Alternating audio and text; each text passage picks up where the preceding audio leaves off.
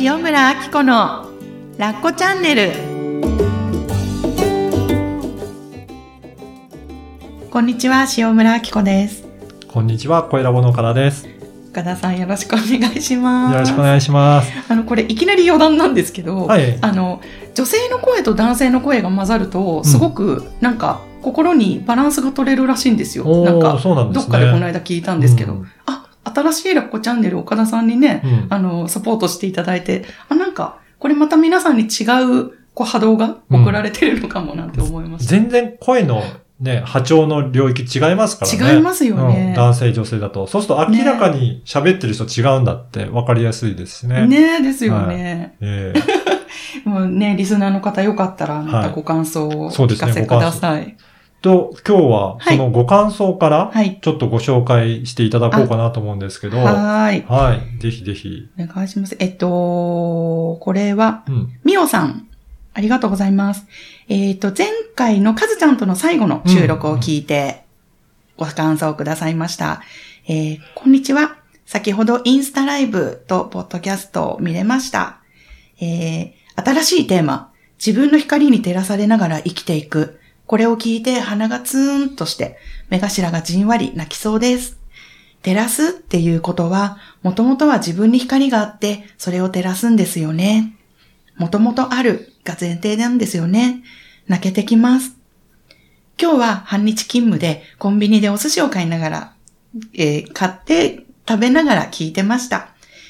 地味な昼下がりでしたが、運が、運が動く時に配信が聞けてメッセージができてよかったです。ついてるな、私。いつもありがとうございます。ということでした。あありがとうございます。これ、夏至の日にくださったメッセージだったかな。だから、そうなんですね。うん、運が動くときにラッコチャンネルも動いてていくっていうのを聞いてくださった。そう。結構皆さんそういうのも、はいあれですよね。意識されてる方も多いですよね。そうか、うんそうですね。私は今までそういったことに無縁だったので、あ、本当ですか？特に会社員の時なんかはうんうんうん、全然そんなことにも、うん触れずに来たんですけど、やっぱり自営するというか、うんうんあの、独立してからは、うん周りにそういう人も増えてきたなっていうのは感じますね。あー皆さん結構意識されて、日柄、お日柄とか、うんうんうんどういう日にスタートしようとかっていうのもありますもんね。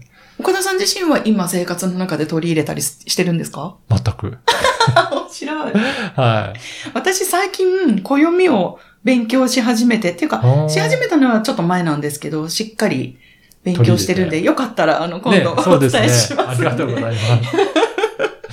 ありがとうございす。ます。えっと、もう一方、これねえー読みますね。えっ、と、あ、ごめんなさい。お名前をメモってくるの忘れちゃいました。ごめんなさい。えーこんにちは。たまたま見つけたラッコチャンネルにすっかりハマってしまいました。過去の番組から順番に聞いていて、心の深いところを揺さぶられることがたくさんあります。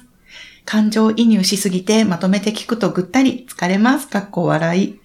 えーまだ現在の配信まで追いついてないのですが、これからも楽しみにしていますということでした。あありがとうございます。ありがとうござい嬉ます。しい。そうですね。はい。ね、いろんなきっかけで見つけていただいて、ねそう、ポッドキャストって過去のも全部聞けるので、確かにいいですよね。え、ねえ、残ってますよ。私の、なんか泣いたりとか。そうなんですよね。はいい、ろいろなところは、ねえ。どんどんどんどん移り変わってますけど、うんその様子も全部うん。残ってますからね。ねえ、ですよね。うんいや、本当でも、今度、ラッコチャンネルのバックナンバーで、特にこれ聞いてね、みたいなのをちょっとカテゴライズしようかな、なんて言っちゃったからやります。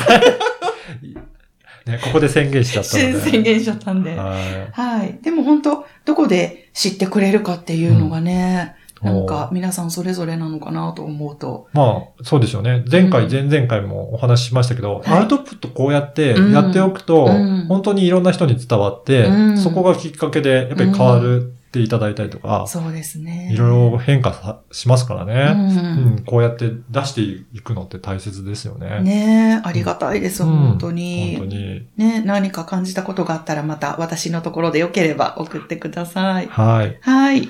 で、今回は、はい。前回、前々回と、はい。いろいろとお話伺って、はい。えー今までのことを中心にお話伺ったんですけど、はい。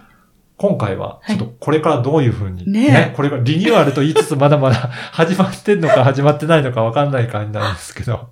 そうなんです。決まったことは、うん岡田さんがラッコチャンネル、こう、私の相手をしてくださるっていうことなんで。はい。いや、でも、本当あの、伝えたいことは本当にたくさんあって、で、まあ私はね、あの、完璧主義なんですよ。うん。うんものすごくう。んね、岡田さん一番困ってらっしゃる。いいえ、困ってはないですけど、大丈夫ですよ。大丈夫ですか、はい。本当ね、例えば今ね、あの、ビジョンはあるんですよね。こういう風にしていきたいみたいな。うんで、まあ、あのーそこに向かおうとは思ってるんですけれども、はい。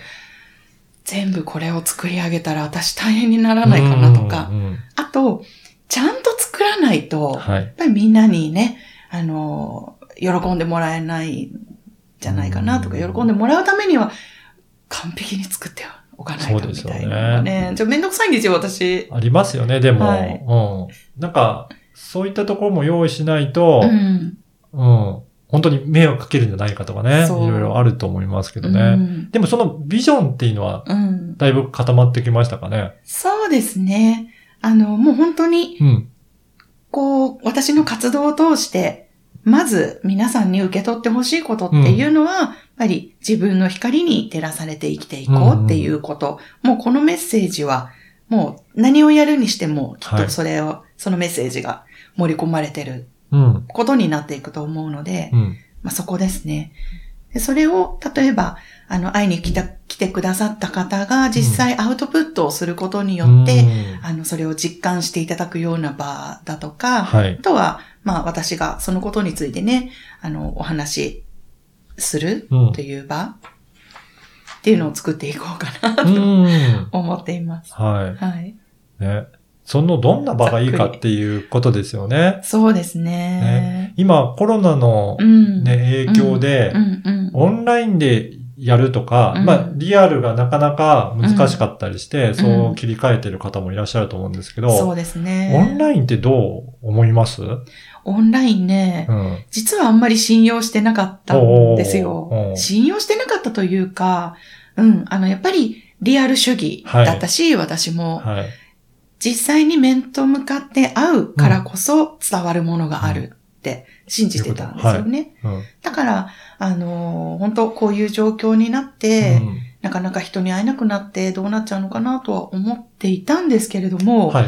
ちょっとこの話してもいいですか？はちょっとあの、昨日タイムリーな話なんですけど、い。はい。私、サザンオールスターズが大好きなんです。うんで、えっと、今年デビュー42周年なんですって。すごいですよね。はいすごいですよね私たち4歳の頃からやってるんですよ。そうですよね。同い年なんですけど、はい岡田さんと。そう、それでね、あの、この時期に毎年サザンの感謝ライブっていうのをやっていいるらしくて、で私あんまり知らなかったんですけど、うんで、えっと、今年はこういう状況なので、えっと、横浜アリーナを無観客で、うん。えーサザンがオンラインでライブをはあインターネットで配信、配信するという試みをしてたんですね。もう、でも横浜アリーナをはい。借りてやってるんですね。借りてですすごいですすね。ごいですよ。ね。うん。ええと思って、で、私自粛中すごいサザン聞いてたんですよ、なぜか。はい。で、それもあって、もうじゃあライブ絶対申し込むと思って、早々にチケットを買ってたんですけど、うん。とはいえ、やっうん。ぱりサザンのライブって、まあサザンだけじゃないけど、ライブって実際行って、行ってアーティストはのエネルギーを浴びて、うん会場と一体になるからこそ、はい。ライブの醍醐味が味わえて、そこに価値があるって信じてたんですよね。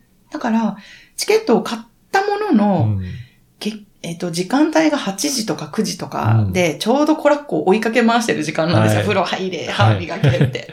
で、はい。そこでライブを見るということは、きっと物理的にも心理的にも距離感を感じながら、あ、ライブやってるなって見るイメージをすごくしてたんですね、はい自分的に。で、それが、まあ、いざ、昨日の8時始まって、で、ちょうど、あの、お風呂に入る時間だったので、はい。脱衣所で見てたんですけど、おー。始まった途端にわーっと鳥肌が立って、はい。で、無観客なんですよ。うん。で、カメラも当然、会場にお客さんがいないシーンとかも撮って、みんな、サザンの人たちが、メンバーがステージに上がってきて、うん。で、第一声、一曲目ってもう聞きながらなんか大号泣しちゃったんです、私。感動して。。あの、パソコンの画面をパソ通じて？コンの脱衣所で、わーって号泣して、で、なんだろう、この感動はうん。って思って見てたんですよね。うん。で、あ、なんかね、もしかしたら、今、サザンと、ライブしているサザン、わ画面の向こうでのサザンと、今私、うん。見ている私と、同じことが起こってるんじゃないかなって感じたんですよね。同じこと。うんとというのはまあ今までのライブの見方だと、うん桑田さん、サザンに私たちが元気をもらってるうん歌を届けてもらうことによって、桑田さんになんかエネルギーもらってる、うん浴びてる。それで嬉しい、サザン大好きってはい。なってた。だからその場にいて、なんかシャワーのように浴びてる感じですね。そうそうそう、はい浴びてる感じを、が嬉しい。うんこれがライブの楽しみ方だって思ってたって思ってたんですけど、うんなんでこんな脱衣所なのに、この子が横で大笑いしてるわけですよ。泣いてる私を見て。うんなのにもう感動が止まらないのは、なんだろうって思った時に、桑田さんのハートの中で、うん。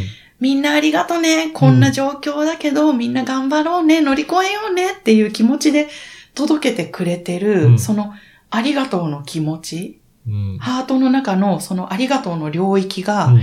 私の心の中にもうん。同じ領域があって、はい。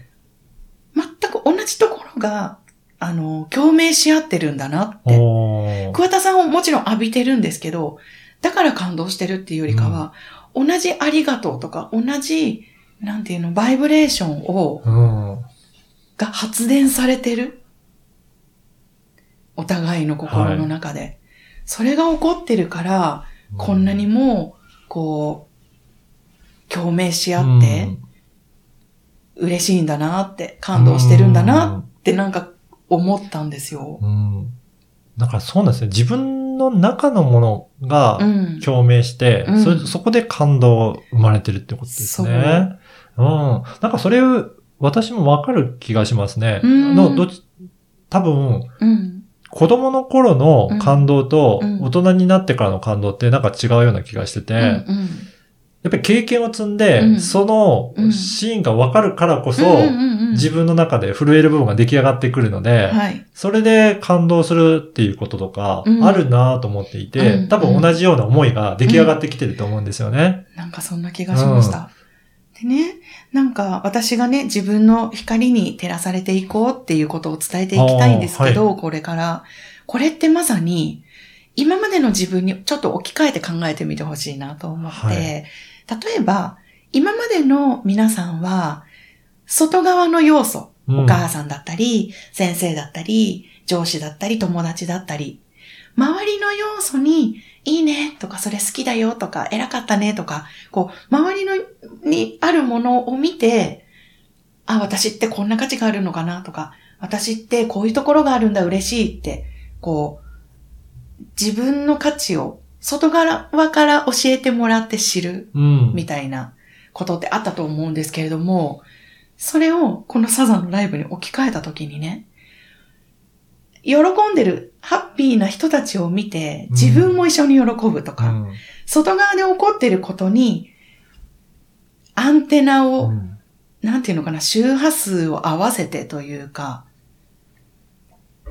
例えば私のことを褒めてくれてるんだけれども、あっこちゃんそれすっごくいいね、こんなところが素敵だと思ったって言われたとしたら、その相手が素敵って思った、その心に周波数を合わせると、うん。よりそれがすごく、なんていうのかな、自分を照らしてくれる光になるというか、味合わせてくれてる気がして、誰から言われなくても、自分自身が、こう、心が震えてるところの周波数を感じることで、自分の、まあ、自己肯定感を育てるじゃないけど、自分自身を嬉しい存在として認めたりとか、あの、なんか、自家栽培じゃないですけども、はい。自分で栄養をこう循環して送り続けることができるんだなって思って、なんかサザンのライブを見ながらそれを一緒に味わってました、私。だから、すごいんだよねって言われた時に、うん。否定して受け取らなかったらうん。ダメなんですね。そう。そこの共感する部分をちゃんと感じないとうん。受け止められないっていうことなんですね。そう。だから、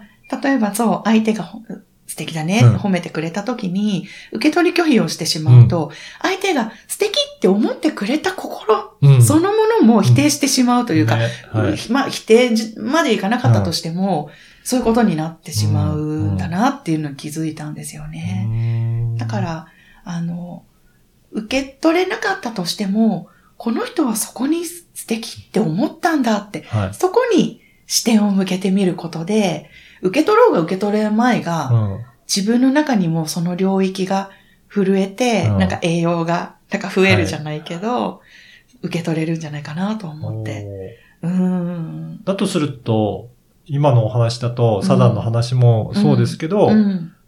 ネットで繋がるっていうのもうん、全然、あなんかり。ね、心は繋がってくるっていうことですよね。そうそうなんですよ。私本当にびっくりして、さっきもお伝えしたんですけど、うん結構、こう、高をくぐってたところがあったんですけど、はいそのライブを見て、で、旦那さんが途中で帰ってきて、アンコールのとこだったんですけど、うんダーダー泣いてるんですよ。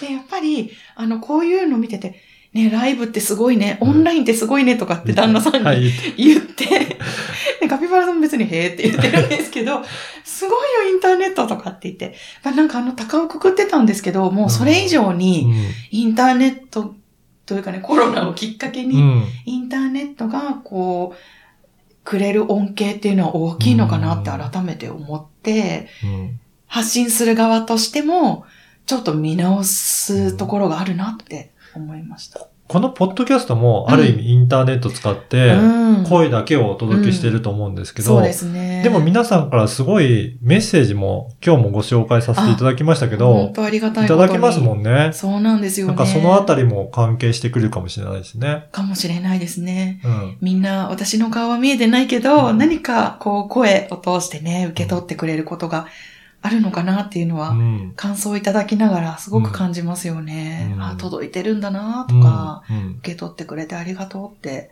うん。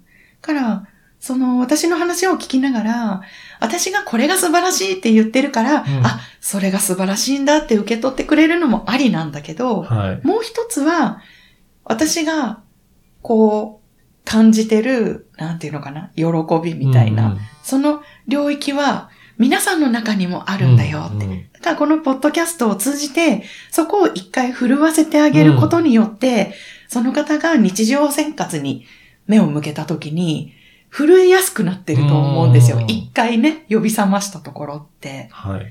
だから、例えば、あの、自粛生活の中で、はい。私、まあ、コラコとずっと一緒にいたりとか、あとプランター栽培とかもしてたんですけど、はい。まあ、子供を見ていると、子供が虫を取っただけで喜んでる感じとか、今日はこれを育てたとか、なんか今日は外に出かけるとか、いちいちその子供が喜んでる、その周波数が一緒にこう震えてるんですよ、自分の心の中で。。それをひたすら感じてる感じ。プランターが育ったのも、なんていうのかな、あ、この子は生きる力があるんだなじゃないけうど、ん。すごいなんか、レベルの低いところの話かもしれないんですけど、そういうところに目を向けてると、自分の中で、心の中に喜びを感じるスポットっていうのがいっぱいあるんだなっていうのに気づいていくんですよね。あそこをいろいろと気づくきっかけは、うん。日常にもいろいろあるので、たくさんある。日常がステージですね。うん。だからそこを皆さんも、にも気づいてもらって、うん。で、そこを、こういうふうな気づきのきっかけがあるよっていう、うん。なんかそのあたり伝えていけるといいですよね。そうですね。あ本あ。当に、あの、暮らしの中にこそ、に。うんそういうヒントってたくさんあるんですね。なので、何か私が伝えたいことってこれからしていくことって、あの、今までみたいにこう、たくさん人にね、来てもらって、なんか、わーって声高に言うっていうよりかは、ふつふつ、自分の暮らしをめでながら、うんなんだろう、みんなも自分の生活とか、暮らしに、人生に目を向けていってもらう。なんかそんな感じをイメージしています。派手にというよりはう。ん。ちょっと、今回はうん。全体像をなんとなくお聞きしさせていただいたので、はい。なんかもうちょっと次回以降、はい。より具体的にはいどんなことを考えているのかも、そうですね。ちょっとお話しいただければなと思うんですけど、はい。はい。ぜひぜひ。次回以降も楽しみに、はい聞いていただければと思います。はい。ありがとうございます。はい、ありがとうございありがとうごますざい。ました。